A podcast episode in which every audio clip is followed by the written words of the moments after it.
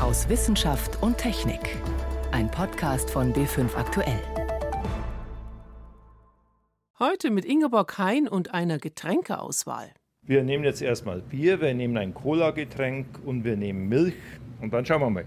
Das ist eine kleine Versuchsanordnung, um K.O.-Tropfen aufzuspüren. Das Ergebnis gegen Ende der Sendung. Außerdem berichten wir über Batteriespeicher und warum sie wichtig für die Energiewende sind. Und als erstes beschäftigt uns ein künstliches Bakterium. Ich begrüße Sie zu unserem Wochenrückblick aus Wissenschaft und Technik. Jetzt ist es ja nicht so, dass es auf der Welt zu wenig Mikroben geben würde, also Mikroorganismen wie zum Beispiel Bakterien. Die kennen wir als nützliche oder als krankmachende. Zahlenmäßig sind sie uns weit überlegen. Rund 70 Prozent aller Lebewesen sind Mikroorganismen. Und trotzdem tüfteln Forscher schon lange auch an künstlichen Mikroben. Wissenschaftlern aus Cambridge ist es aktuell gelungen, genau so ein Exemplar herzustellen. Es ist eigentlich ein alter Bekannter, ein E. coli-Bakterium, das unter anderem in unserem Darm vorkommt. Und das gibt es jetzt als künstlich hergestellte Variante. Mein Kollege Michael Lange hat recherchiert und erklärt zunächst, wie das funktioniert. Designt am Computer und hergestellt im Labor. Ja, das beginnt tatsächlich am Computer. Wissenschaftler setzen sich an den Computer und schreiben Erbinformationen. Das ist die DNA, die besteht gewissermaßen aus Buchstaben und die konstruieren sie in diesem Fall vier Millionen Bausteine, vier Millionen Buchstaben am Computer.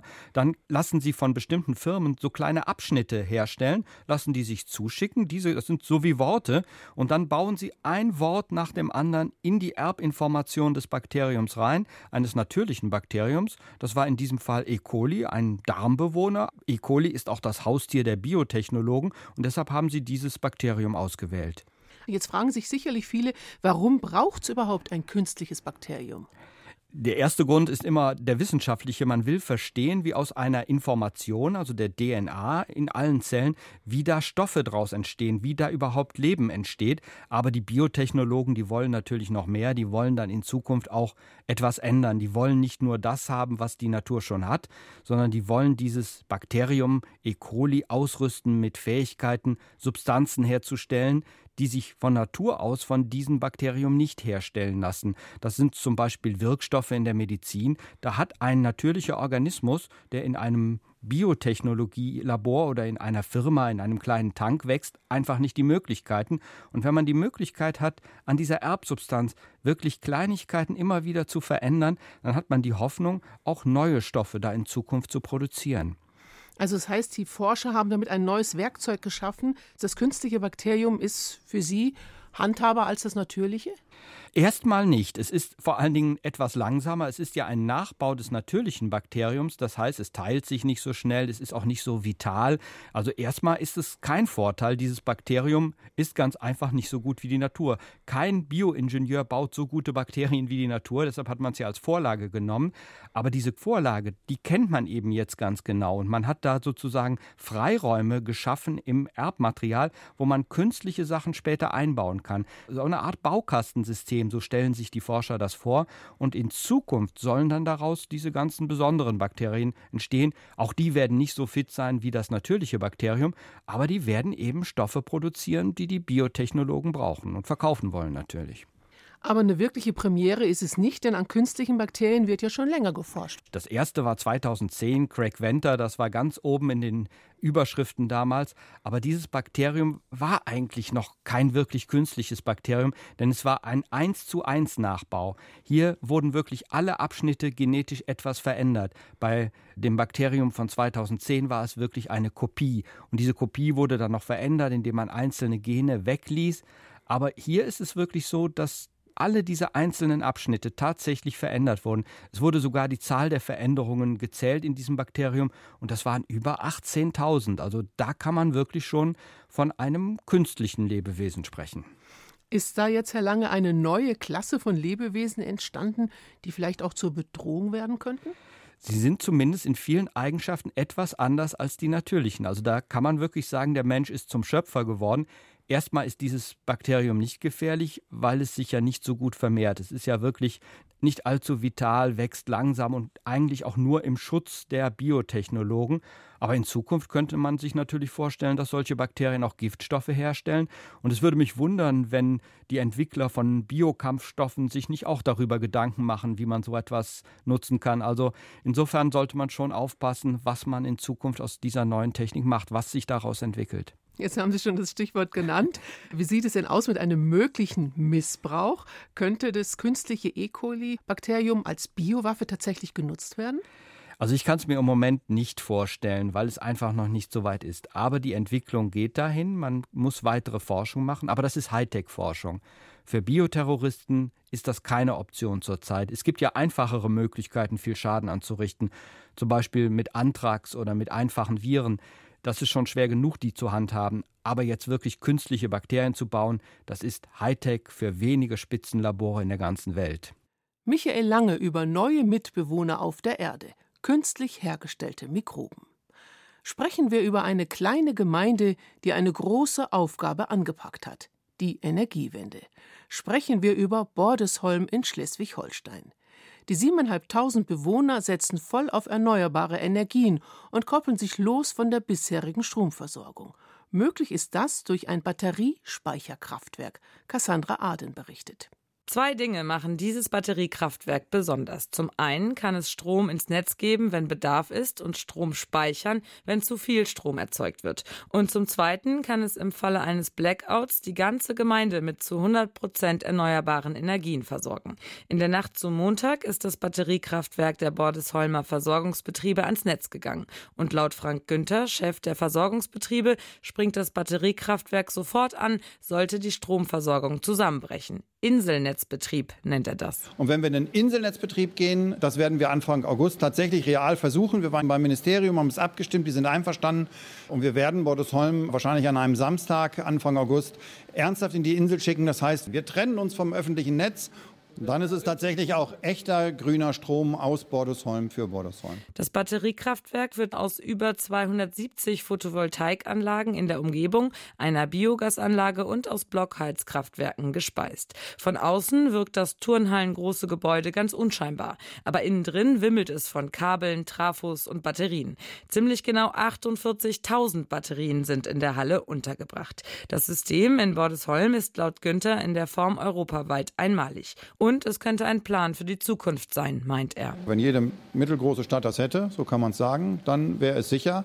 Wir bräuchten auch dann keine Kohle- und Atomkraftwerke mehr, sondern wir können beweisen, das ist auch nochmal ein Nebeneffekt in Anführungszeichen, dass wir beweisen können, dass man aus 100 Prozent erneuerbarer Energie einen Ort stabil und dauerhaft versorgen kann. Und das Batteriekraftwerk hält die Spannung und das System stabil. Wenn im August der Blackout geprobt wird, dann bemerken die Bordesholmer das nicht einmal, prophezeit Günther. Außer, dass wir das vorher mitteilen, wird man das nicht merken. Es wird nicht mal ein Lichtflackern geben. Das ist meine Prognose. 10 Millionen Euro hat das Batteriekraftwerk gekostet, 1,5 Millionen hatte die EU dazugegeben. Und die Bordesholmer, die haben nun eine unabhängige Stromversorgung und beziehen im Notfall umweltfreundlichen Strom. Batteriespeicher, damit haben sich in dieser Woche auch Experten auf der Intersolar Europe in München beschäftigt, der weltweit führenden Fachmesse der Solarwirtschaft. Denn Batteriespeicher sind ein zentraler Punkt bei den Energiequellen Sonne und Wind. Das Beispiel in Schleswig-Holstein zeigt, sie haben zwei wichtige Aufgaben. Sie können das Netz stabilisieren und Stromschwankungen puffern. Das heißt, sie können etwa bei einem Netzausfall für eine gewisse Zeit einspringen. Wie das funktioniert, erklärt mein Kollege David Globig. Im Stromnetz, da muss die Stromproduktion immer genau dem Verbrauch entsprechen. Und das ist oft gar nicht so einfach. Stellen wir uns vor, Sonntagmittag, überall wird gekocht und der Elektroherd eingeschaltet und dadurch geht der Stromverbrauch ziemlich schlagartig in die Höhe. Batteriespeicher können in diesem Fall nun besonders einfach und schnell den zusätzlichen Strom liefern, der da gebraucht wird, weil nicht erst wie in einem normalen Kraftwerk eine Turbine hochgefahren werden muss zum Beispiel. Umgekehrt können Batteriespeicher aber auch Strom aufnehmen, wenn das Angebot zu groß ist, weil etwa gleichzeitig kräftiger Wind weht, es also viel Windstrom gibt und parallel dazu die Sonne auf die Photovoltaikanlagen runterbrät. Das kann der Speicher also puffern, aber die Anlage in Bordesholm soll ja mehr können. Die soll zum Beispiel auch einspringen, wenn es zu einem großflächigen Netzausfall kommt. Wie gut funktioniert das? Das klappt sehr gut, jedenfalls für einen gewissen Zeitraum. Auf einer der Konferenzen jetzt in München wurde ein Beispiel aus Südafrika vorgestellt. In einer Fabrik hat das aber immer wieder dann zu Stillstand geführt und dazu, dass sie dann, wenn sie die Produktion wieder anlaufen lassen wollten, erst einmal jede Menge Ausschuss produziert haben. Die haben sich dort einen Batteriespeicher hingestellt, mit dem sie ihr Fabrikstromnetz stabil halten können und selbst bei ein, zwei Stunden Stromausfall einfach weiterarbeiten können. Die Fabrik ist in so einem Moment also so ein Inselnetz, wie es die Bordesholmer eigentlich auch anstreben.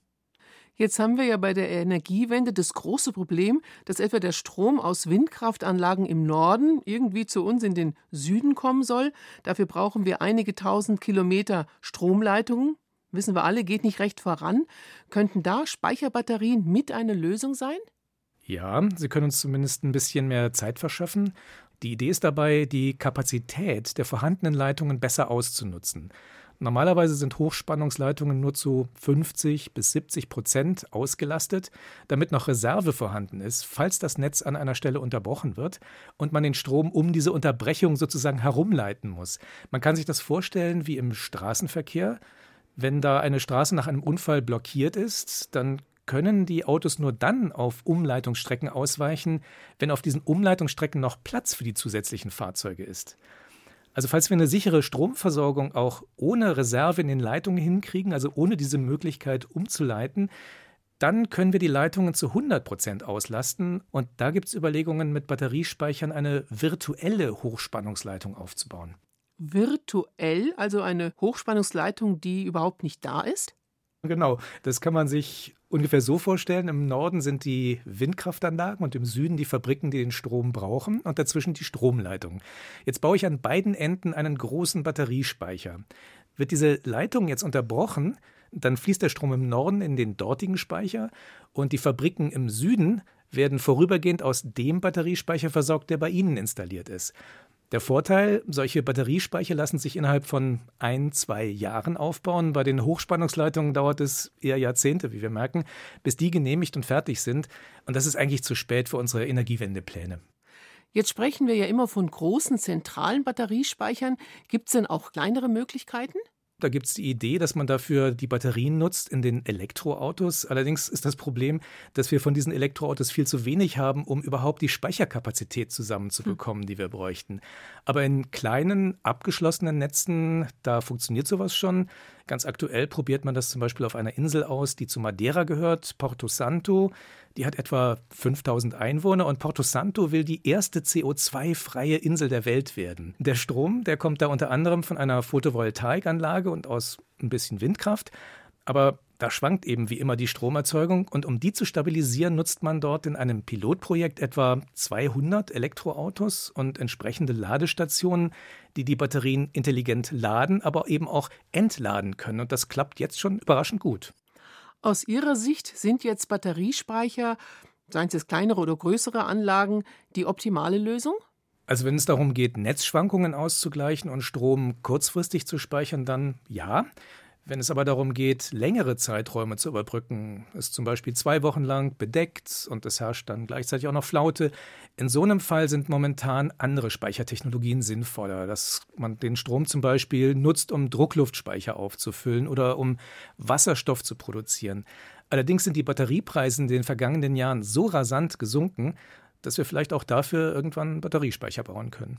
Informationen über Batteriespeicher von David Klobig. Sie hören B5 am Sonntag aus Wissenschaft und Technik. Im Studio Ingeborg Hein. Manchmal ähnelt der Vierbeiner ganz Herrchen und Frauchen. Er leidet ebenfalls an Bluthochdruck, Diabetes oder Übergewicht. Aber manchmal stecken wir Tiere sogar mit unseren Krankheiten an, zum Beispiel mit Viren, die eine Erkältung auslösen. Die ist für uns nicht weiter schlimm, für Tiere aber kann sie lebensbedrohlich sein. Zum Beispiel für Menschenaffen. Immer wieder gibt es Epidemien, die gleich ganze Gruppen betreffen, und viele der Tiere sterben daran. Der Epidemiologe Tony Goldberg forscht seit vielen Jahren im Kibale Nationalpark in Uganda bei den Schimpansen. Aber so etwas Grauenvolles wie die drei Krankheitsausbrüche 2013 und 2017 hatte er dort noch nie erlebt. Menschliche Erkältungsviren hatten verschiedene Schimpansengruppen befallen.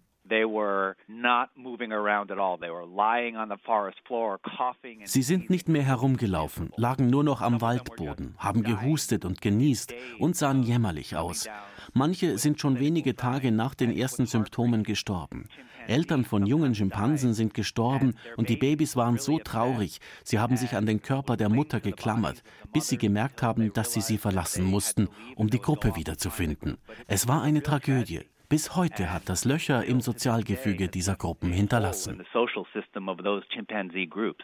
Eine Atemwegserkrankung, die bei Menschenkindern gerade mal zu einer Rotznase führt und die Erwachsene nicht einmal bemerken, hatte 10 Prozent der Schimpansengruppe ausgelöscht. Tony Goldberg interessiert sich für Krankheitserreger, die sowohl Menschen als auch Tiere befallen können. Denn je enger wir auf der Erde zusammenrücken, desto wichtiger wird es, solche Krankheiten besser zu verstehen. Mehr als die Hälfte aller menschlichen Krankheiten kommt eigentlich von Tieren. Und Menschenaffen, also Hominiden, sind dabei besonders wichtig, weil Menschen auch Hominiden sind. Grippe, Malaria, Kinderlähmung, Ebola, etwa 50 bis 100 menschliche Erreger haben Forscher in Menschenaffen schon nachgewiesen oder stark vermutet. Gerade bei Krankheiten wie Grippe oder Erkältungen sind wir Menschen im Laufe der Entwicklung allerdings widerstandsfähig geworden, Menschenaffen nicht.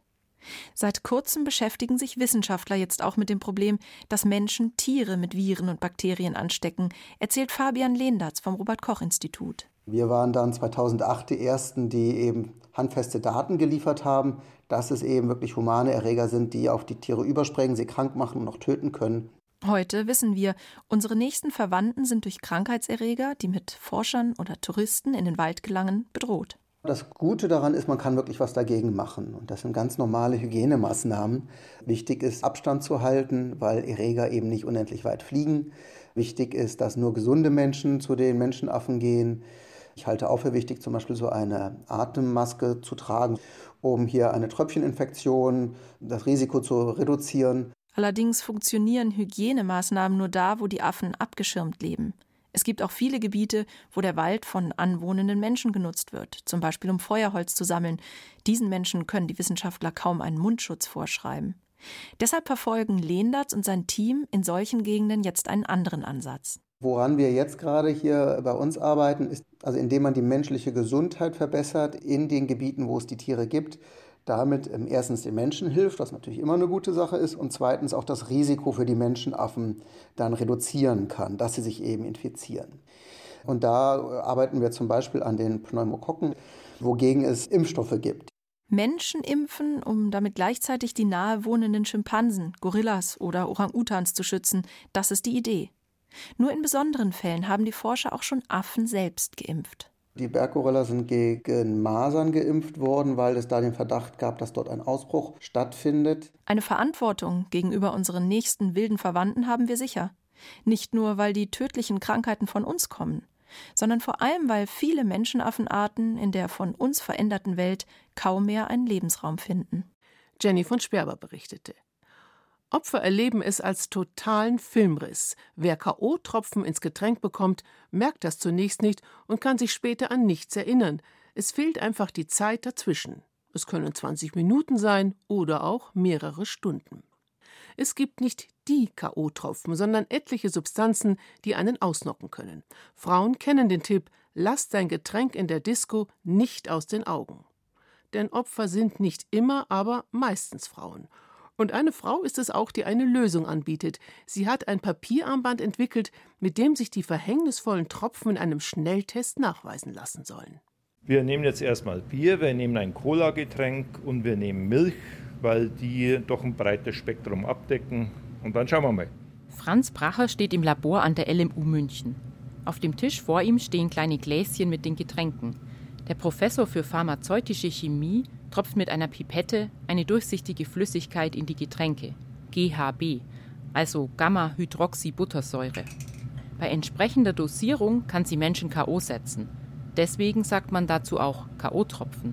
Beim GHB ist es so, dass es dosisabhängig unterschiedliche Wirkungen hat. In niedriger Dosis macht es die Leute eher ein bisschen aufgekratzt, als hätte man einen kleinen Schwips. Das setzt noch keinen K.O., aber so ungefähr ab Mengen von zwei Gramm setzt dann tatsächlich dieser K.O.-Effekt ein und mittelfristig verlieren die Personen die Kontrolle.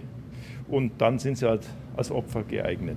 Das Tückische, GHB kann man nicht sehen, nicht riechen und auch nicht schmecken. Zumindest nicht, wenn es in ein Getränk gemischt ist. Trotzdem soll das Papierarmband, das vor den Getränken auf dem Tisch liegt, das GHB erkennen und Alarm schlagen, also sich blau verfärben, wenn GHB drin ist. Wir nehmen das Bier und ich tupfe ganz mutig meinen Finger da rein und bringe einen Tropfen auf das Testfeld. Jetzt heißt es warten. Maximal zwei Minuten steht in der Anleitung auf dem Armband. Wird das Testfeld auf das GHB reagieren? Erfinderin Kim Eisenmann ist überzeugt von ihrer Idee. Die kam ihr, weil eine Bekannte nach einem Stadtfest durch K.O.-Tropfen ausgenockt wurde. Inzwischen ist das Armband im Onlineshop eines Drogeriemarkts zu haben. Das Armband am Handgelenk hat man immer bei sich und kann ganz einfach testen, wenn man danach ist. Allein durch das Tragen schrecke ich ja schon Täter im Vorfeld ab, weil für die die Wahrscheinlichkeit von mir entlarvt zu werden einfach viel zu hoch ist. Der Pharmazeut Franz Brache ist skeptisch, ob der Test wirklich funktioniert. Schließlich ist es nur ein kleines Testfeld auf einem dünnen Papierstreifen. Trotzdem soll es ja zuverlässig das GHB in der Getränkemischung erkennen. Funktioniert perfekt. Sofort schlagartig Blaufärbung. Der Apotheker ist sichtlich überrascht. Wir haben das jetzt an vier Getränken ausprobiert und in allen vier Getränken konnte das Armbändchen tatsächlich Gamma-Hydroxybutyrat nachweisen. Und wir haben bei einigen dieser Getränke auch das Kontrollexperiment gemacht, ob das gleiche Getränk ohne Gamma-Hydroxybutyrat ebenfalls den positiven Nachweis gibt. Ich sehe keine falsch positiven Ergebnisse. Das heißt, dieses Armband kann das, was von den Herstellern behauptet wird. GHB erkennt das Armband zuverlässig, aber es erkennt eben nur diese eine Substanz. Dabei existieren an die 100 Substanzen, die als KO-Mittel eingesetzt werden können. Franz Bracher hält das Armband deswegen nur für wenig hilfreich. Das größte Problem ist, wenn Leute diese Ergebnisse überinterpretieren. Wenn sie einen negativen Nachweis mit diesem Testsystem haben und glauben, sie wären vor allen Drogen geschützt. Dieses Armband kann ein paar bestimmte Partydrogen identifizieren, aber es gibt so viel mehr andere Drogen, die hier nicht erfasst werden, sodass es halt nur ein Aspekt ist und es gibt einfach keine absolute Sicherheit. Wie viele Menschen tatsächlich Opfer von KO-Mitteln werden, lässt sich nicht sagen, denn viele Substanzen sind nur kurz im Körper nachweisbar. Toxikologen glauben, dass GHB nicht mehr oder weniger häufig verwendet wird als andere Mittel. Sie halten es für wahrscheinlich, dass viele Täter zum Beispiel das frei verkäufliche GBL verwenden. Das hat zwar eine ähnliche Wirkung wie GHB, funktioniert chemisch aber anders. Deshalb kann das Armband von Kim Eisenmann es auch nicht erkennen. Aber sie arbeitet an einem Test, der vielleicht irgendwann auch andere Substanzen nachweisen könnte. Wir sind natürlich weiterhin in der Forschung und das Ziel ist natürlich, einen Breitbandtest anzubieten. Der Schnelltest auf K.O.-Tropfen. Margarete Jall hat die Probe aufs Exempel gemacht. Damit endet für heute unsere Sendung aus Wissenschaft und Technik. Am Mikrofon Ingeborg Hein.